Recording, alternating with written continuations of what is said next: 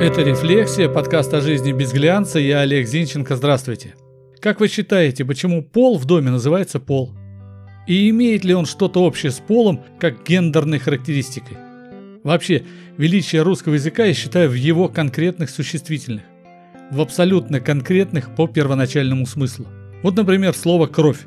Если чуть-чуть копнуть, прислушаться, оказывается оно созвучно словам «кровь», «кровать» и «корова», у них вообще общий корень. Странно? Если просто, то кровь – это жизнь. Кровь – это место жизни, это укрытие. Кровать – место, где мы спим, укрываясь. Укрытие, то есть. Там раньше рождались, и если повезет, в кровати под родным кровом умирали. Корова – кормилица, дающая жизнь, силы для жизни. Вот так. Кровь, кровь, кровать, корова. И все же пол – Филологами пол толкуется как основание, низ. Поэтому пол – это низ, то, что внизу, как и поло сюртука или пальто. А теперь смотрим на человека и что у него внизу? Как раз то, что определяет его половую принадлежность. Психических тараканов, видящих еще энное количество полов, я в расчет не беру. Ладно, это мое мнение. А вот вам слово «подвал». Где обычно подвал?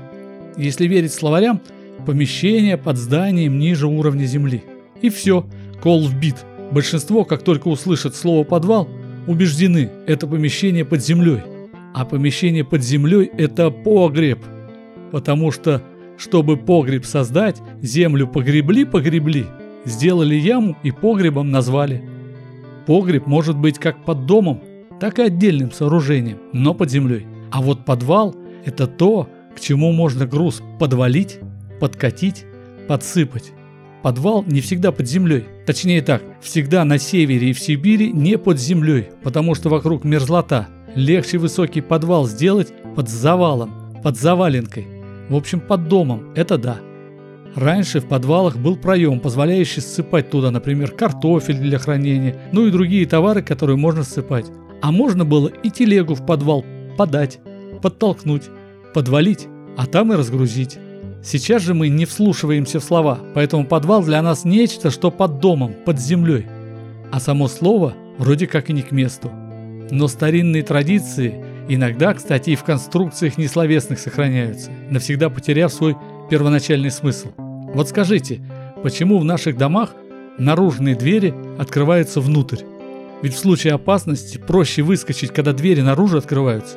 О, в истории с дверьми Огромная история нашей страны. Да-да, без пафоса, именно так.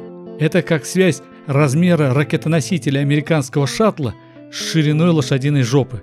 Крупа, то есть.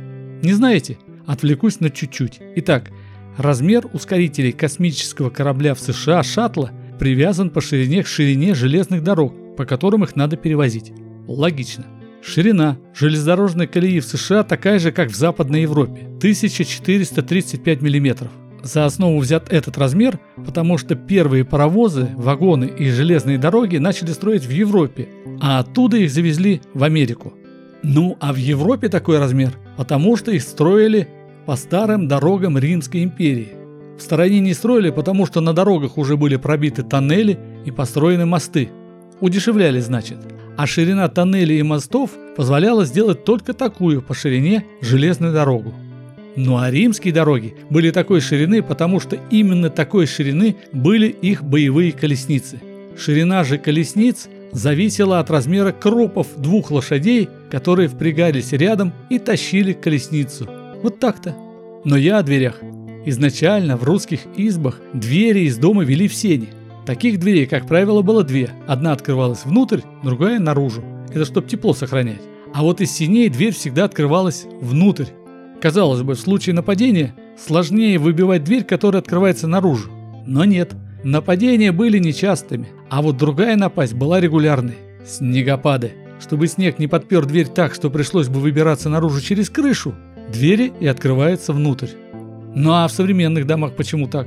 Вы знаете, я даже слышал версию, что это чтобы сотрудникам КГБ и НКВД сложнее было в свое время двери ломать. Чушь, конечно.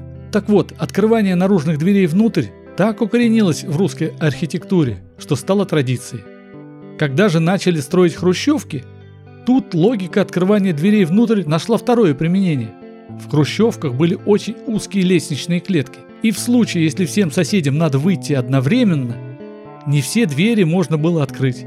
Да и в современных общежитиях были узкие коридоры, в которых открытая дверь на две трети закрывала проход. Так, начиная от хрущевок, внутрь стали открываться не только уличные двери, но и квартирные и комнатные. Кстати, в Твери есть Морозовский городок, кирпичные казармы, построенные в конце 19 века. Так вот там внутри двери открываются наружу. И когда все двери закрыты, сдается мне, там запросто могла бы проехать та самая римская колесница с парой отборных лошадей. И никого бы не задела. Так и живем. Это была «Рефлексия», подкаст о жизни без глянца. Я Олег Зинченко. Жду вас в сообществе «Рефлексия» ВКонтакте. Ставьте лайк, подписывайтесь. До встречи. thank you